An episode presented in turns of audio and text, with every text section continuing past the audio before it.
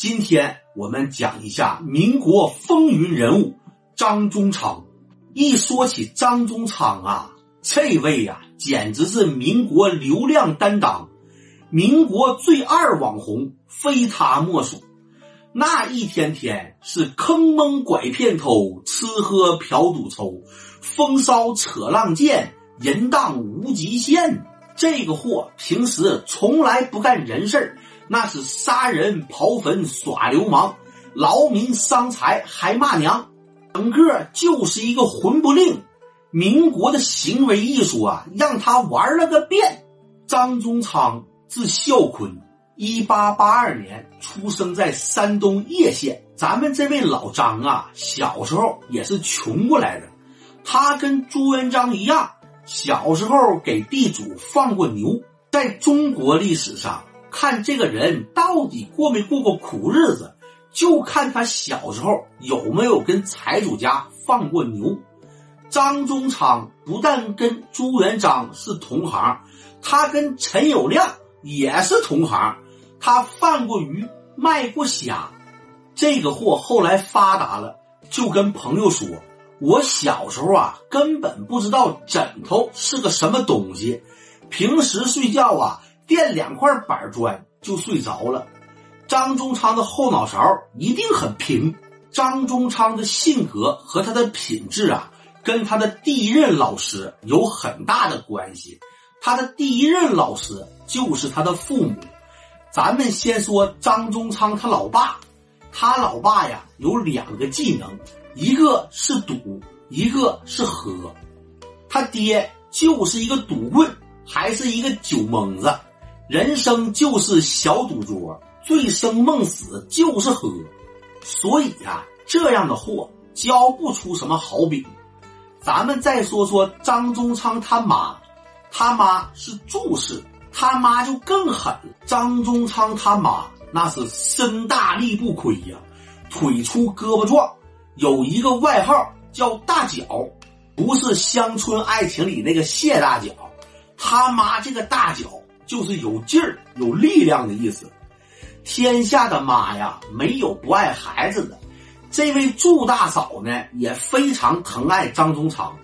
平时白天干完农活之后呢，晚上他还有业余爱好，就是拎着他那根闷棍出去劫道。张宗昌啊，从小食量就大，平时吃不饱，所以他妈呢去劫个道，能劫个钱就劫个钱。如果没钱呢，能拿点东西就拿点东西，再不济把衣服裤子脱了，当了钱也能买点嚼骨。张宗昌他妈如果活在宋朝，绝对够上梁山的标准，人送外号一闷棍祝大嫂。您还别说，张宗昌他妈呀，回回都是贼不走空，每次呢都能拿回点东西。有一回呀。张宗昌他妈拎着闷棍躲在小树林里，突然发现对面来了一个男的，手里抱着一摞大饼。张宗昌他妈眼睛都直了，于是气运丹田，等到这个男的走近了之后，一闷棍撂倒，然后拿起大饼就回家了。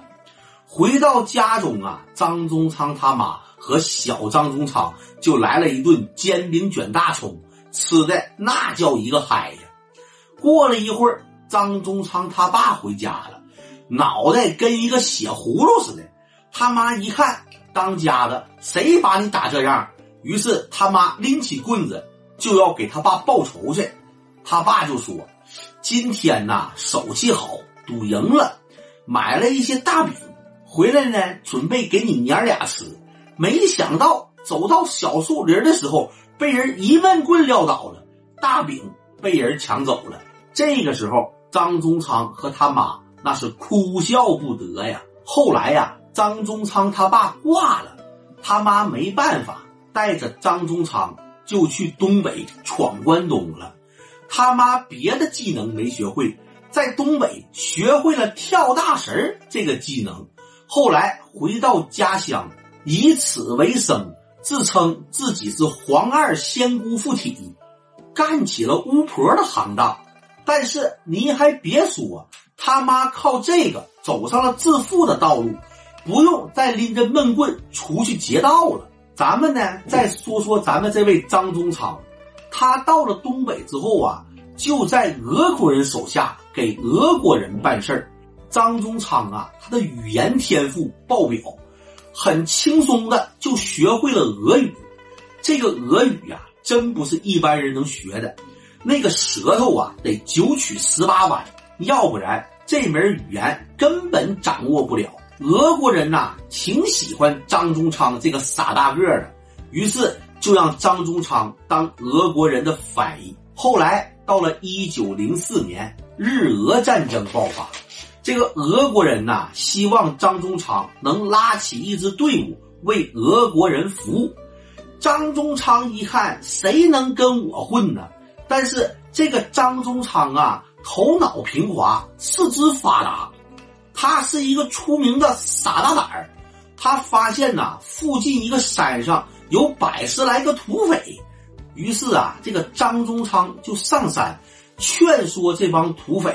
加入他的队伍，张宗昌上山后对土匪头子王某那就是一顿喷，直接把这个王某啊给喷蒙圈了，一顿忽悠就把这个王某给忽悠瘸了。于是王某的这支土匪队伍就变成张宗昌的队伍了。后来呀，日俄战争，俄国人战败，张宗昌跟着俄国老毛子去了海参崴。没过几年，中国发生了辛亥革命。张宗昌一看，趁这个机会回国混个一官半职，在俄国人手下干碎吹，老子也是干的够够的了。成天的端茶倒水当狗腿这能有什么出息？于是张宗昌带着这千八百个弟兄回到了国内，投奔了直系大佬冯国璋。这个冯国璋啊，对这个张宗昌还是挺讲究的，任命他为混成第六旅的旅长。这个混成第六旅呀，绝对是一个草台班子，就是一帮乌合之众。但是张宗昌在军界算是崭露锋芒了。但是啊，好日子没过几天，这个冯国璋啊，福薄命短，六十出头就驾鹤西游了。直系里呀是秀才当家，谁也看不上这个大老粗张宗昌。张宗昌从此之后啊，那是姥姥不疼，舅舅不爱。过了两年，张宗昌也没招，他投奔了另一个大老粗，就是东北大帅张作霖。您还别说，张作霖张大帅还真把张宗昌当根葱了。这个张宗昌啊，也是一员。